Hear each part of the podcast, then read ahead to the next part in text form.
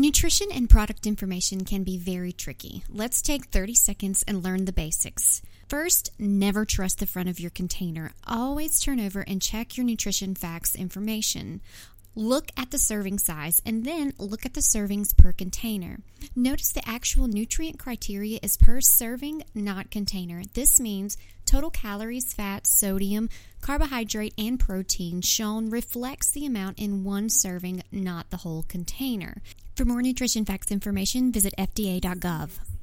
This has been a 30 second bite with dietitian Cindy.